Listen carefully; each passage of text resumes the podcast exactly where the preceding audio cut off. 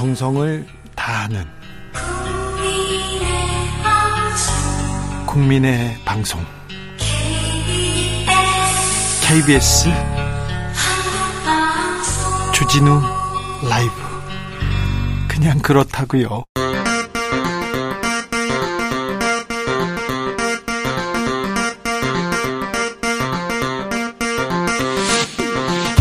주진우 라이브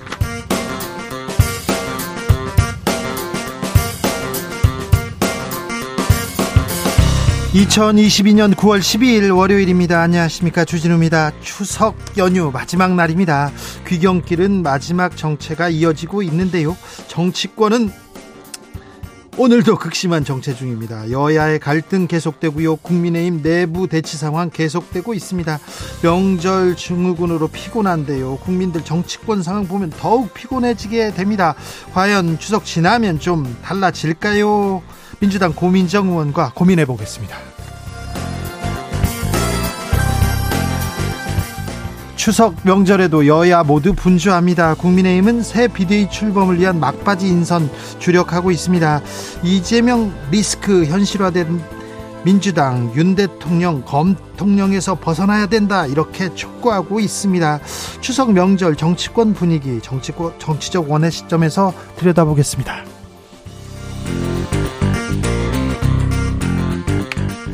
그룹 방탄소년단 병역 특례 여부 뜨거운 감자입니다. 정치권에서는 아, 때만 되면 이 BTS 병역 특례 얘기 주장하고 있는데요. 국방부와 병무청 여전히 신중한 입장입니다. 여론조사 한다가 한 발 물러나긴 했는데 어떤 입장 변화가 있는지 여론과 민심에서 생각해 봅니다. 나비처럼 날아 벌처럼 쏜다. 여기는 주진우 라이브입니다. 오늘도 자중차에 겸손하고 진정성 있게 여러분과 함께 하겠습니다. 추석 연휴 마지막 날입니다. 추석이 갑니다. 외롭고 막 쓸쓸하고 막 눈물 나고 막 그런 사람들도 있지요, 있어요. 설날까지 며칠 남았지 새 보고 있는 분도 있죠. 추석 연휴 어떻게 보내셨습니까? 여러분의 연휴는 행복하셨나요? 집에 안전하게 귀가하셨죠? 여전히 귀경 중이신가요? 연휴 마지막 날 어떻게 보내고 계신지 궁금합니다. 어, 흐리고 비 내리는 곳 있다고 하는데 귀경길 걱정도 됩니다. 추석 명절 어떻게 보내셨는지 알려주십시오. 그리고 지금 연휴 마지막 날인데 어떻게 보내면 또 보람 차고 즐거운지 이것도 알려주십시오. 샵 9730 짧은 문자 50원 긴 문자는 100원이고요. 콩으로 보내시면 무료입니다. 그럼 주진우 라이브 시작하겠습니다.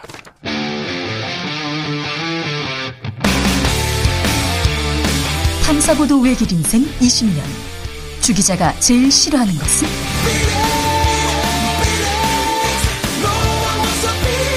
이 세상에서 비리와 부리가 사라지는 그날까지 오늘도 흔들림 없이 주진우 라이브와 함께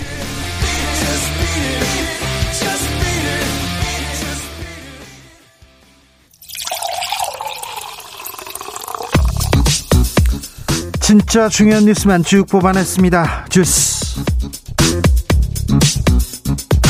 정상근 기자 어서 오세요. 네, 안녕하십니까? 추석 연휴 마지막 날입니다. 교 통 상황 어떻습니까? 고속도로 정체는 어떤지요? 네, 연휴 마지막 날인 오늘 막바지 귀경 행렬이 이어지면서 고속도로 곳곳에서 차량 정체가 빚어지고 있습니다. 어, 오늘 오후 4시 기준으로 서울 방향으로는 청주에서 천안 삼거리 휴게소 이 경부고속도로입니다. 어, 그리고 안성분기점 인근 그 양재에서 반포 구간 등이 정체를 빚고 있고요. 이 서해안선 서울 방향으로는 당진에서 서해대교 구간 등이 어, 또 영동선 인천 방향으로는 여주 인근에서 속도를 못 내고 있다라고 합니다. 언제쯤 이렇게 교통 정체 해소됩니까? 네, 어, 승용차로 전국 주요 도시를 출발해서 서울, 서울 요금소까지 걸리는 예상 시간은 부산 5시간 30분, 울산 5시간 10분, 대구 4시간 30분, 어, 광주 4시간 30분, 강릉 3시간 20분, 어, 대전 2시간 50분 등입니다. 네. 어, 정체 현상은 조금 전인 오후 3시에서 4시쯤 정점을 찍은 것으로 판단이 되고요. 오늘 밤 9시에서 10시쯤 해소될 것으로 전망이 되고 있습니다. 이번 추석 연휴에는 어, 큰 교통사고 소식 없는 것 같습니다. 네, 경찰청은 사회적 거리두기 해제 후 처음 맞은 이번 추석 연휴 기간 교통량 대비 교통사고 그리고 사망자 수가 모두 감소했다라고 밝혔습니다. 어, 연휴 기간 하루 평균 교, 통사고는 이 전년도 468건에서 올해 334건으로 28.6%, 어, 사망자는 6.2명에서 5.8명으로 6.5% 줄었다고 합니다. 어, 다만 사고 다발 지점에서 순찰을 강화한 결과 음주운전과 과속 난폭 운전 등의 단속 건수는 늘었다라고 합니다. 음주운전 단속에 걸린 사람은 총 1,600여 명이었는데요. 전년 대비 27.1%, 어, 그리고 기타 법규 위반은 어, 만여 명으로 전년 대비 27% 늘었다고 합니다. 추석 연휴에 대통령실에서는 조직 개편이 있었습니다. 대통령실은 오늘 최근 신설된 정책기획 수석의 명칭을 국정기획 수석으로 다시 개편한다라고 밝혔습니다. 정책기획 수석 이름을 국정기획 수석으로요? 네, 그리고 기존 기획비서관은 이 국정기획비서관으로, 어, 그리고 연설기록비서관은 국정메시지 비서관으로 명칭을 변경하고요. 또 기존 홍보수석 산하에 있던 국정홍보비서관은 국정기획수석의 산하로 이동을 합니다. 어, 이로써 국정기획수석의 산하에는 국정기획비서관, 국정과제비서관, 국정홍보비서관, 국정메시지비서관이 배치가 됩니다. 어, 대통령실은 취임 100일을 계기로 국정 운영 기조와 국정 과제 목표가 어, 정부 전 부처로 원활하게 전파되고 상호 긴밀한 소통 속에 이행돼야 된다라는 판단에 따른 것이다. 어, 이렇게 설명했습니다. 예, 한편 홍보수석실 산하의 국민소통관장은 대외협력비서관으로 또 디지털 소통비서관은 뉴미디어 비서관으로 명칭이 변경되는데요. 이로써 홍보수석실 산하에는 홍보기획비서관, 대변인, 해외홍보비서관, 대외협력비서관, 뉴미디어 비서관이 배치가 됩니다. 어, 대통령실은 국민소통관장의 명칭이 대외협력비서관으로 변경된 이유에 대해서 이 출입 기자들을 포함해 언론과의 소통 및 협력을 강화하고 보다 체계적으로 지원하겠다는 대통령실의 의지다라고 설명했습니다. 이름이 바뀌었네요. 이름이 바뀐 바뀌었습니다. 이름만 바뀌지 말고 일, 일하는 모습도 좀 보여줘야 될 텐데 기대해 보겠습니다. 윤석열 대통령이 엘리자베스 여왕 장례식에 참석키로 했습니다. 네, 윤석열 대통령이 오는 19일 엄수될 이 고 엘리자베스 2세 영국 여왕의 장례식에 참석한다고 대통령실이 밝혔습니다. 유엔에도 간다고 했었는데요. 네, 어, 18일에 출국을 할 예정이라고 하는데요. 네. 영국을 먼저 방문하고 이달 중순 열리는 미국의 뉴욕에서 열리는 그 유엔 총회에 참석할 예정입니다. 어, 캐나다도 방문할 예정인데요. 총 해외 순방 기간은 오는 18일부터 24일까지입니다. 어, 엘리자베스 2세 여왕은 지난 8일 서거했고요. 그 열흘간의 애도 기간을 거친 뒤 오는 19일 웨스트민스터 사원에서 장례식이 엄수될 예정입니다. 조 바이든 미국 대통령을 비롯해서 각국 정상들 엘리자베스 여왕 장례식에 참석 참석키로 했는데 여기서 또 정상회담들 열리겠군요. 어떻게 또 아, 잘, 잘 만나고 오셔야 될 텐데. 아무튼 미국, 영국, 캐나다를 다녀오신다고 합니다. 검찰이 선거 사범 기소했습니다. 600명 넘게 기소했네요. 네, 대검찰청은 오늘 20대 대통령 선거 기간 범죄를 저지른 선거 사범 609명을 재판에 넘겼다라고 밝혔습니다. 어, 검찰이 재판에 넘긴 명단에는 지난 목요일에 기소된 그 민주당 이재명 대표를 포함해서 민주당의 임종성 의원, 국민의힘 최재형 의원, 국민의힘 하영재 의원 등 국회의원 4명도 포함이 됐습니다. 어, 이재명 대표는 성남시 개발 사업과 관련해 허위 발언을 했다라는 혐의를 받고 있고요. 임종성 의원은 금, 금품 제공 등 매수 혐의가 적용이 됐습니다. 어, 최재형 의원은 부정선거 운동, 하영재 의원은 당원 집회 제한 위반 혐의가 적용이 됐습니다. 어, 이번 선거사범 수사에서 검찰이 입건한 인원은 총 2,001명이며 흑색 선전 사범이 810명으로 전체의 40.5%입니다. 어, 이어 폭력 선거 사범도 389명, 금품 선거 사범이 101명이었습니다. 어, 특히 문재인 대통령 사저 앞에서 집회를 열며 욕설을 내뱉었던 극우 유튜버 안정권 씨는 이재명 대표의 선거를 방해한 혐의 등으로 구속되는 등총 어, 12명이 구속이 됐습니다. 지난 폭우와 태풍으로 지하 거주민들 굉장히 좀 안전이 안전이 걱정이었습니다. 우리가 이렇게 취약했나 이런 생각했는데 행정안전부에서 국민 행동 요령 발표했습니다. 네, 윤석열 대통령은 지난 7일 태풍 흰남노 피해 복구와 관련해서 이상민 행정안전부 장관에게 재난 대응 매뉴얼 전면 재검토를 지시한 바 있습니다. 어, 이에 따라 행정안전부는 침수 대비 국민 행동 요령을 보완해서 이 국민 재난안전 포털 웹사이트에 게시한다라고 밝혔는데요. 어, 이에 따르면 반지하 주택, 지하 주차장 등 이 지하 공간 이용자는 이 바닥에 물이 조금이라도 차오르거나 하수구에서 물이 역류하면 즉시 대피를 해야 합니다.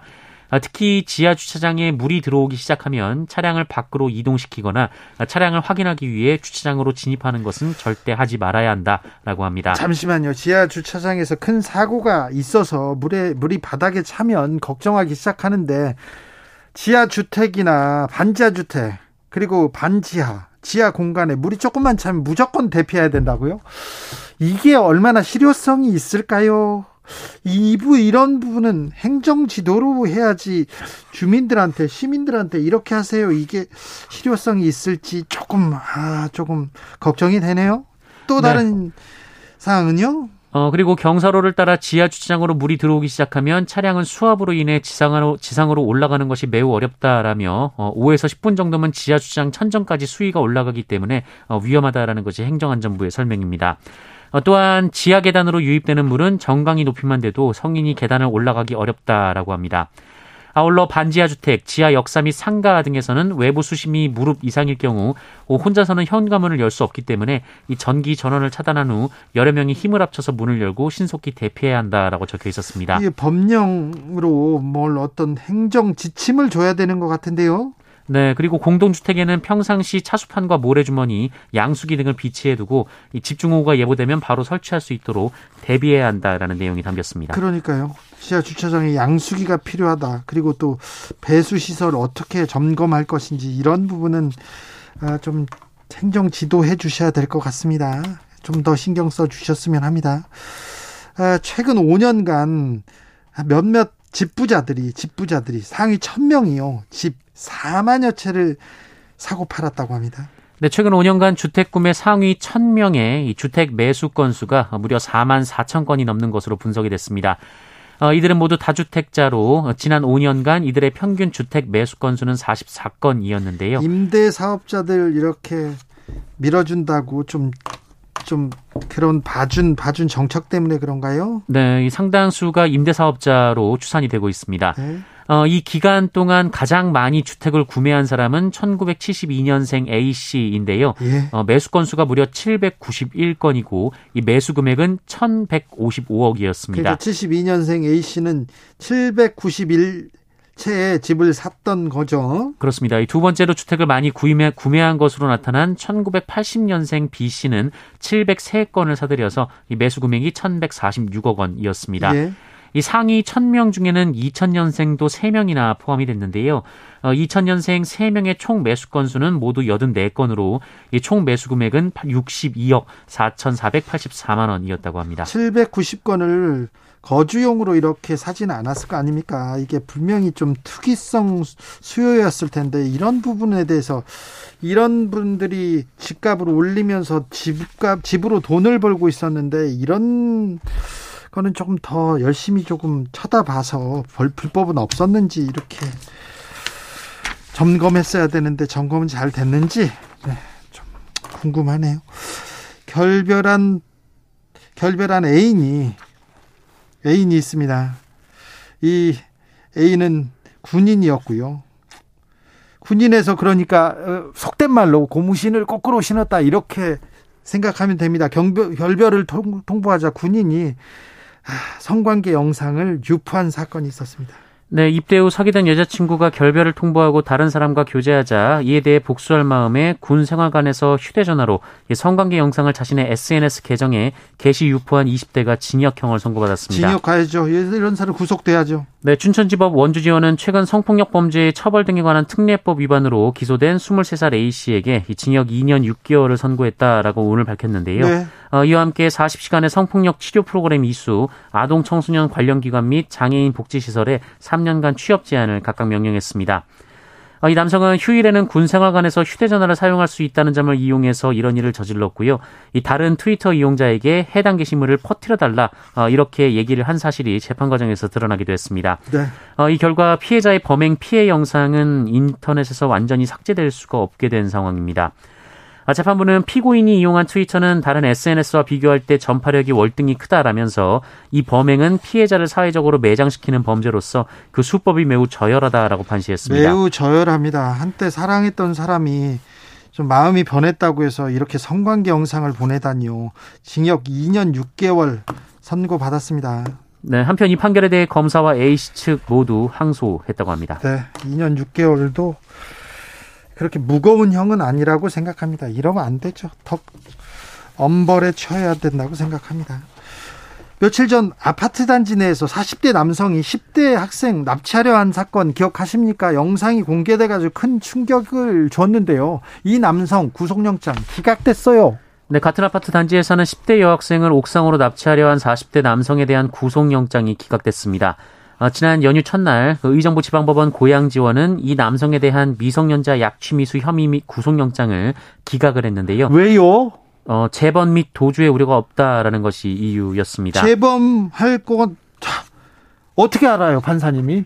네, 어, 이 남성은 지난 7일 오후 7시 55분쯤 이 고양시 아파트 승강기에서 10대 학생을 흉기로 위협해서 꼭대기층까지 강제로 끌고 가는 등 납치하려 한 혐의를 받고 있습니다. 네. 하지만 꼭대기층에서 다른 주민과 마주치자 달아났고 이후 출동한 경찰에 의해 주차장 차량 안에서 긴급 체포된 바 있습니다. 예.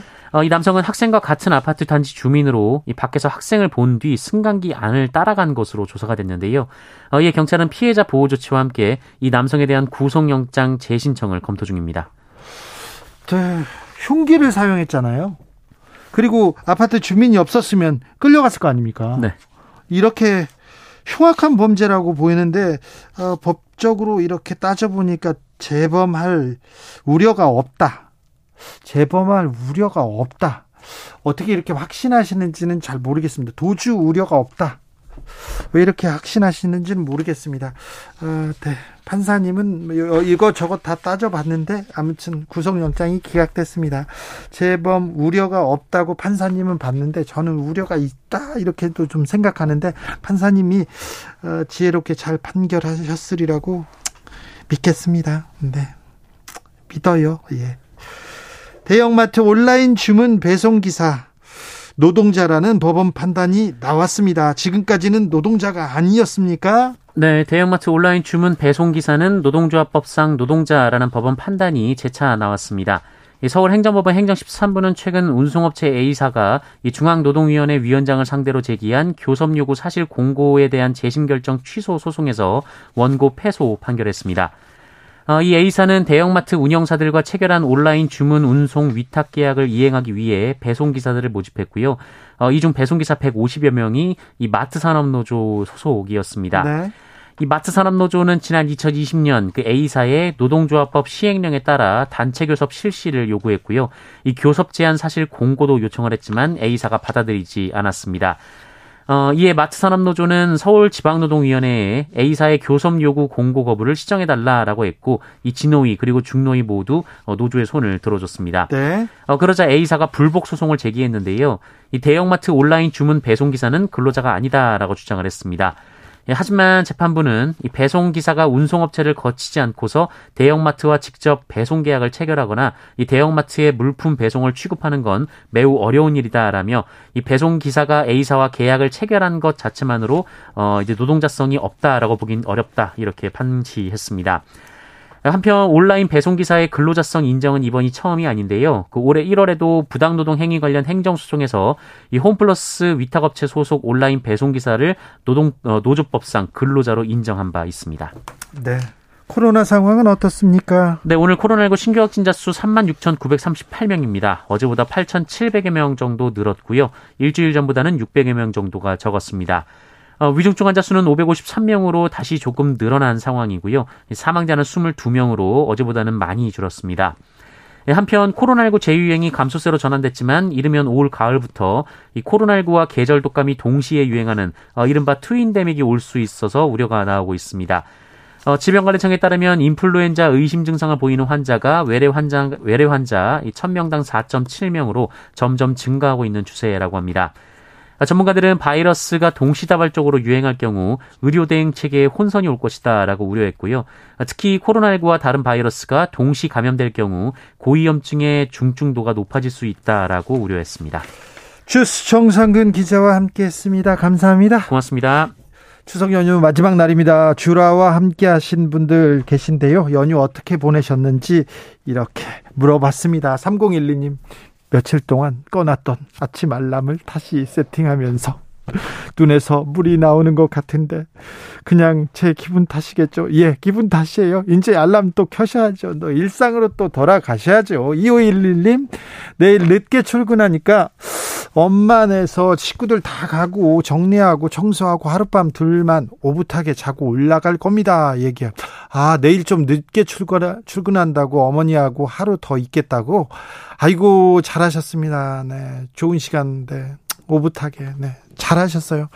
어찌 그렇게 또, 그렇죠. 다 떠나면, 자식들 다 이렇게 연휴 때 떠나면, 아, 좀 쓸쓸하잖아요. 그 마음이 또 부모님들 이렇게 손 흔드는데 이렇게 쓸쓸해요.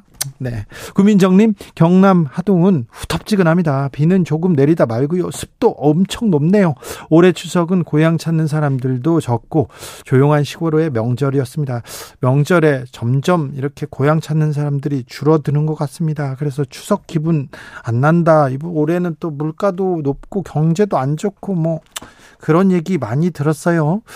음, 0419님, 주라 생방에 맞춰서 저도 출근합니다. 밀린 일들 주라 보면서 처리 중입니다. 오늘 일하는 모든 이들 힘냅시다. 오늘 일하시는 모든 분들께 행운이 있기를 기원하겠습니다. 1220님, 편의점은 쉬는 날 없이 24시간 365일 운영해서 이번 명절도 모시고 그냥 넘어갔습니다.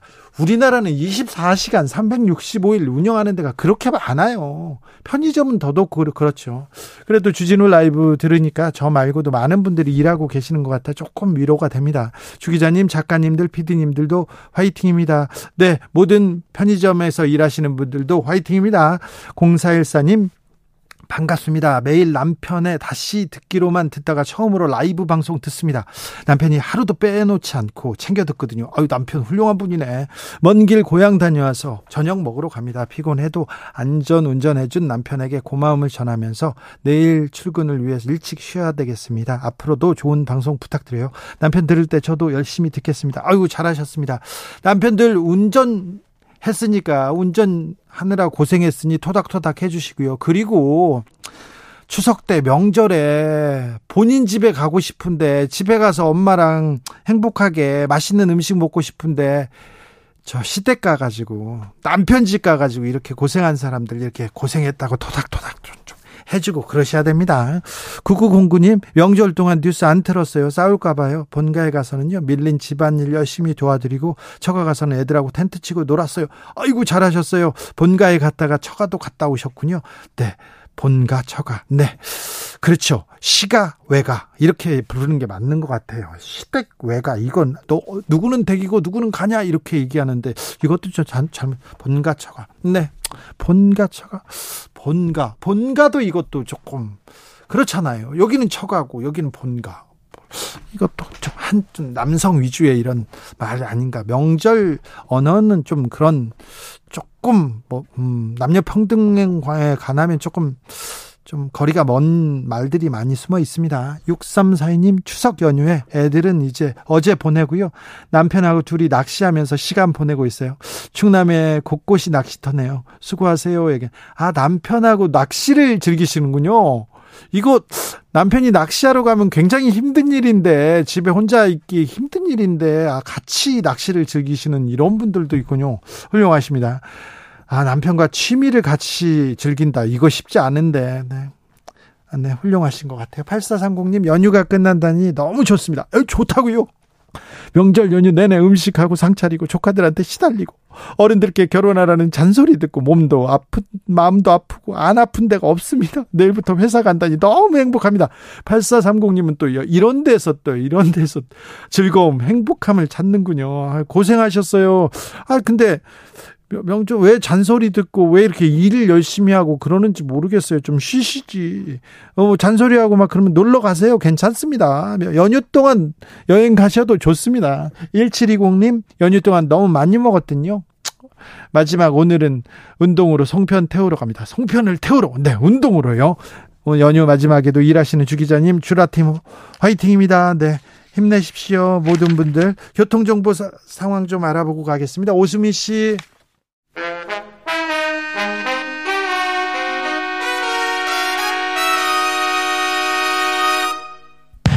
주진우 라이브 돌발 퀴즈.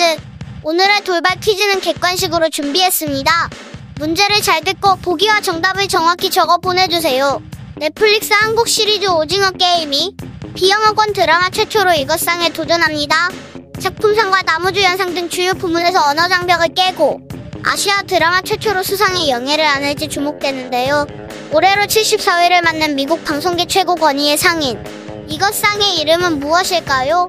보기 드릴게요. 1번 청상, 2번 개근상, 3번 에미상. 다시 들려드릴게요. 1번 청상, 2번 개근상, 3번 에미상. 샵 9730 짧은 문자 50원 긴 문자는 100원입니다. 지금부터 정답 보내주시는 분들 중 추첨을 통해 햄버거 쿠폰 드리겠습니다. 주진우 라이브 돌발 퀴즈 내일 또 만나요.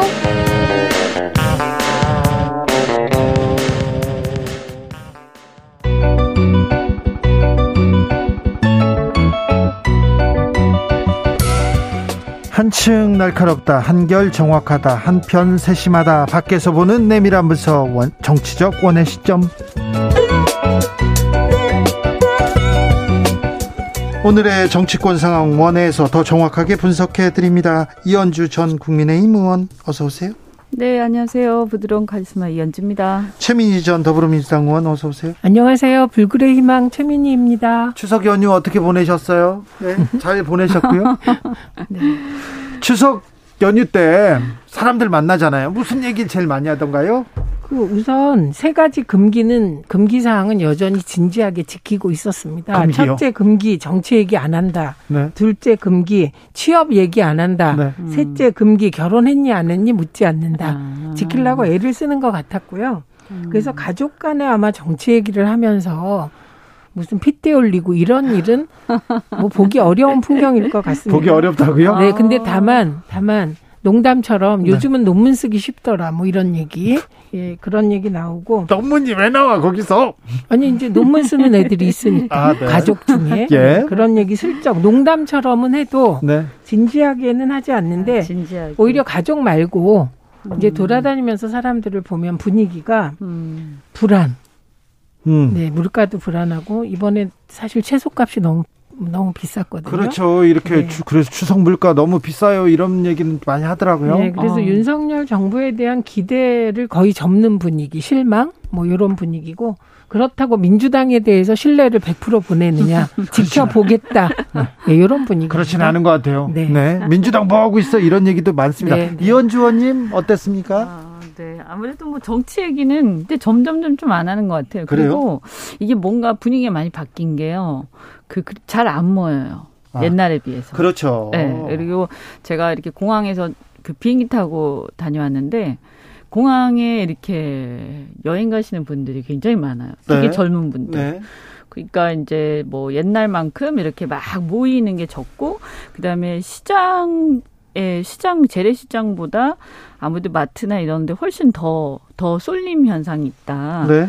이제 사람들 주로 경 환율 얘기 많이 하셨고요. 이제 경제 활동하시는 분들은 환율이라든가 뭐 국제와 국제 지금 이제 경기라든가 이런 얘기 많이 하셨는데 아무래도 이제 뭐 정치 얘기는 서로 잘 안 하는 왜냐하면 이게 결론이 안 나는 얘기 같은 느낌이 있어가지고 서로 눈치 보면서 어 근데 저희 가족 같은 경우는 이제 제가 있는데도 얘기를 잘 안 하시더라고요. 아, 그래요? 그 별로 저는 이제 가족들이 제가 있는데 정치 얘기 잘 안 한다. 이건 별로 안 좋은 현상이라고 받아들이고. 그렇죠. 예, 네, 그래서 좀, 아, 좀, 좀 여러 가지 생각이 있었고요. 어쨌든 제일 많이 하시는 얘기가 아이들 교육 얘기였어요. 네. 네. 뭐 학교 얘기, 진학 얘기, 그 다음에 뭐, 어, 뭐 진로 어떻게 할 거냐, 뭐 그런 얘기 제일 많이 하셨어요. 네. 최민희 의원님은요? 저는 뭐 제가 엄마를 엄마와 같이 살아서 친척들이 왔다 가고 왔다 가고 하는데 네. 말씀드렸듯이 사실은 제 앞에서 정치 얘기는 극도로? 꺼린다. 역시 아, 네. 마찬가지고요. 네. 그리고 민주당에 대해서는 음. 지켜보겠다. 예, 이런 태도고 그리고 그나마 대표가 바뀌어서 네.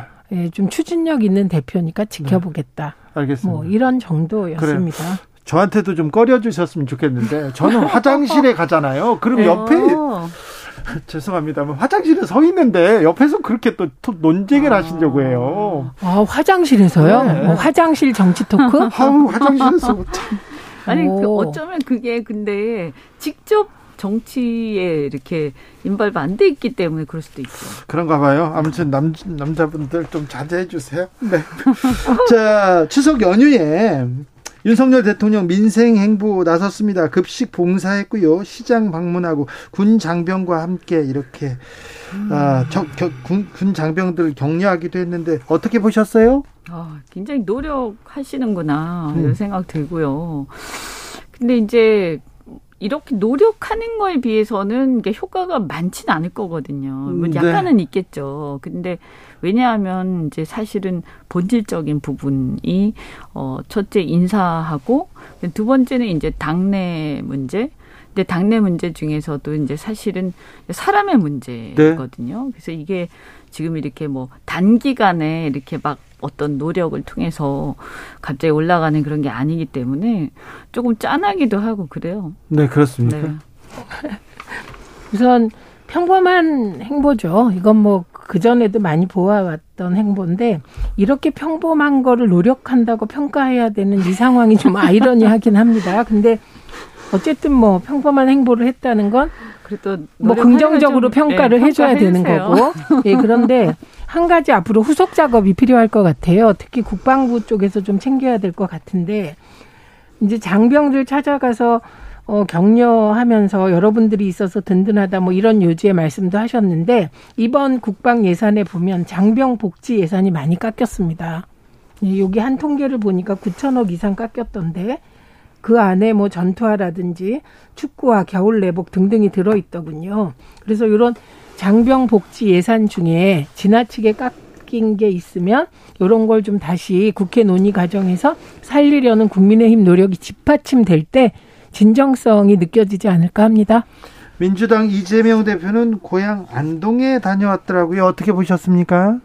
어, 이분이 뭐 안동에 굉장히 그 공을 들이죠. 어 그러신 것 같아요. 네, 대선 때도 그랬죠. 뭐 짝사랑이 보통이 아니라서 조금 뭐 이렇게 고향 간 건데. 네, 고, 고향 간 건데 이제 사실 안동이라고 하면 경북 중에서도 아주 뭐 어떻게 해야 되나 진짜 보수 중에서도 보수잖아요. 그렇죠. 그런데 네. 왜 안동 사람들은 고향 네. 사람 이재명한테 마음을 안 열까요?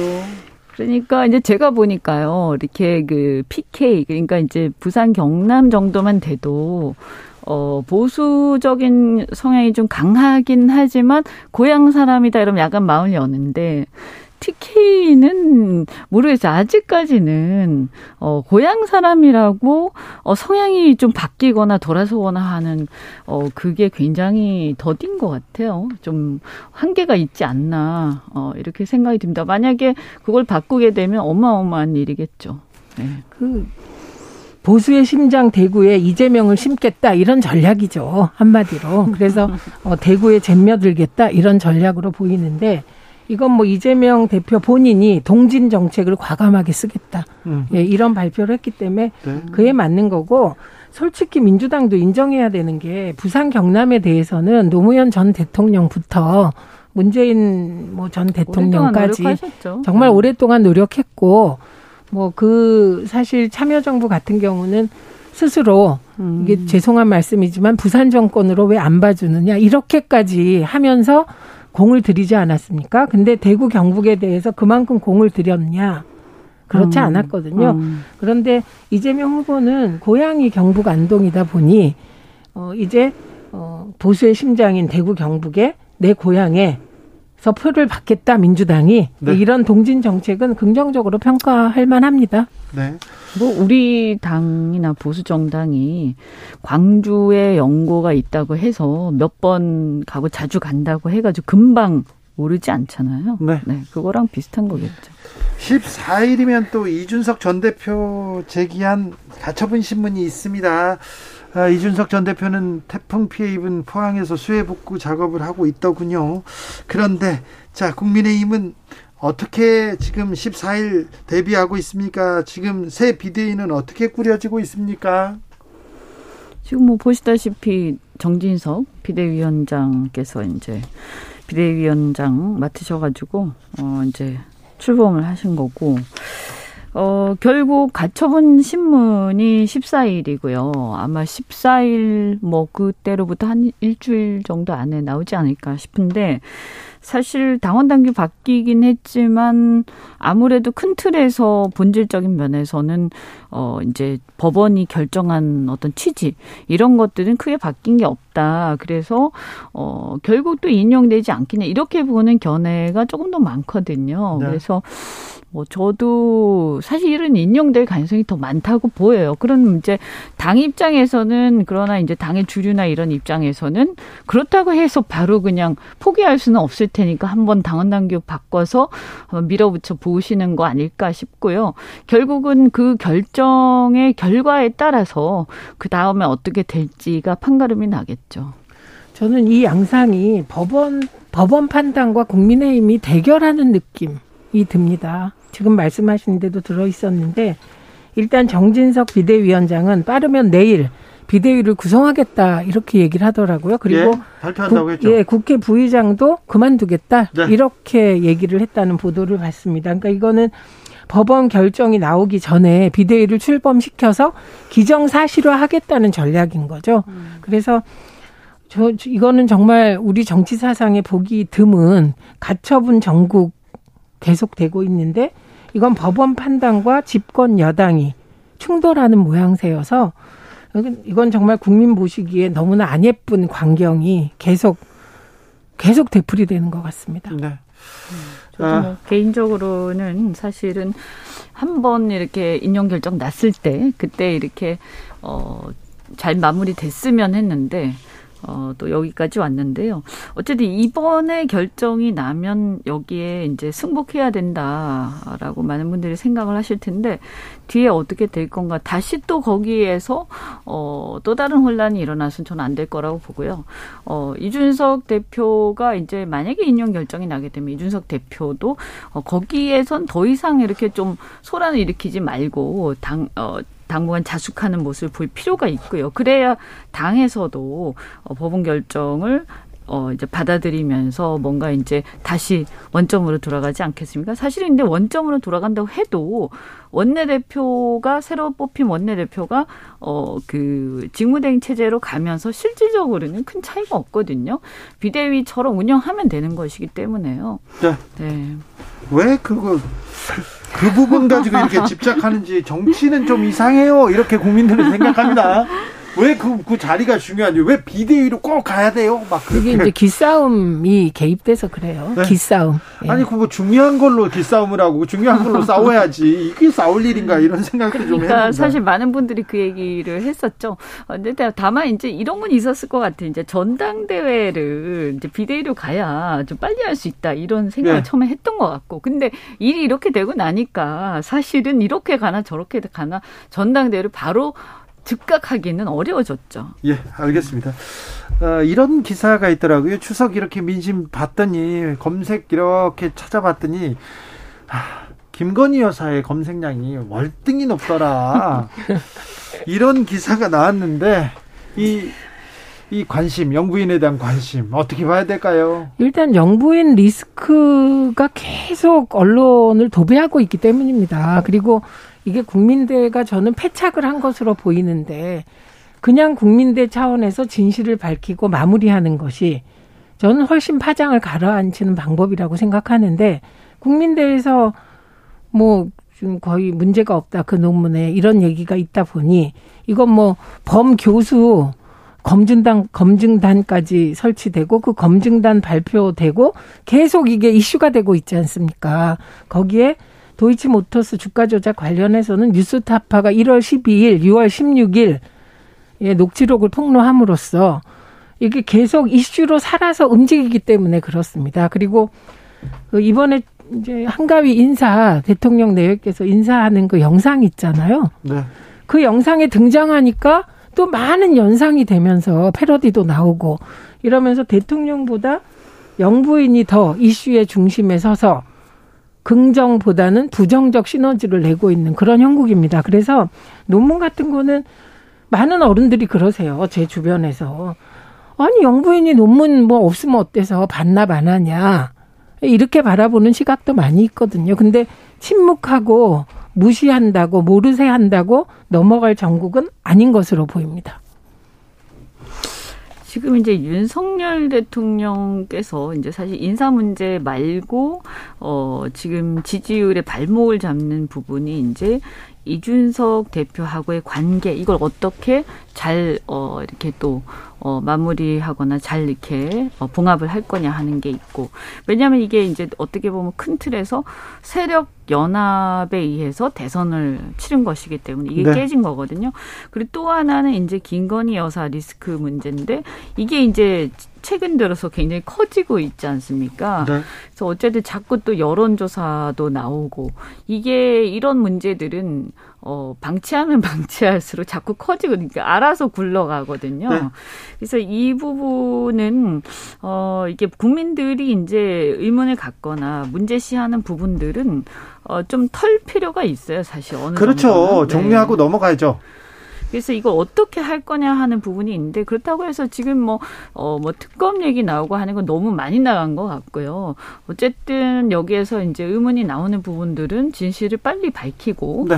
어, 또 만약에 문제가 되는 게 있으면, 어, 그것은 뭐 본인의 어떤 윤석열 대통령의 측근이든 뭐 배우자든 누구든 간에 다 똑같이 엄격하게 처리하겠다라는 그런 의지를 보여줄 필요가 있습니다. 근데 저는 특검은 생각이 조금 달라졌는데요.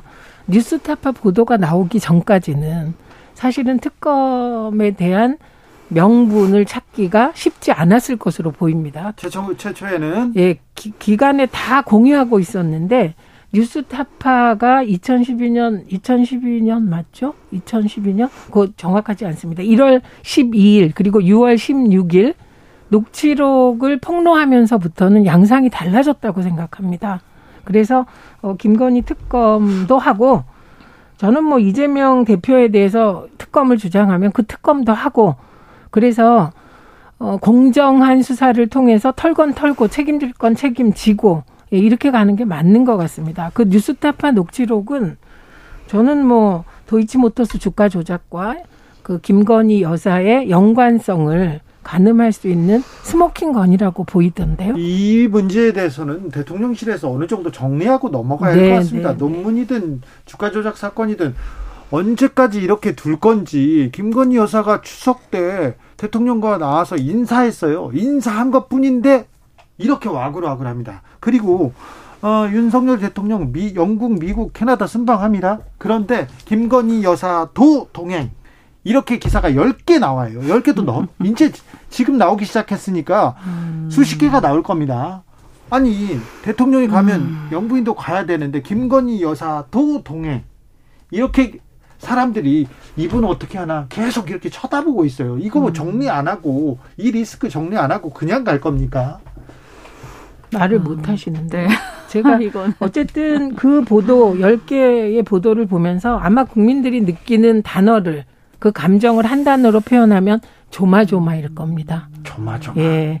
지난 외유 때 너무 많은 장면들이 그 국민들을 당황시켰고요. 그 갔다 오고 나서 주얼리 문제가 터졌잖아요. 보석 문제. 그런데 아직도 그 보석이 두 개는 빌렸고 한 개는 중소 어, 뭐 중소 상공인한테 샀다. 그 저희가 보기엔 좀 어불성설인 대통령실의 해명 외에는 뚜렷하게 국민을 납득시킬 만한 해명이 없는 거예요. 그리고 그냥 살아서 움직입니다. 그 보석 리스크가. 그런데 이번에는 또 어떤 문제가 터질지 굉장히 불안해 하면서 바라보고 있는 건 분명하죠.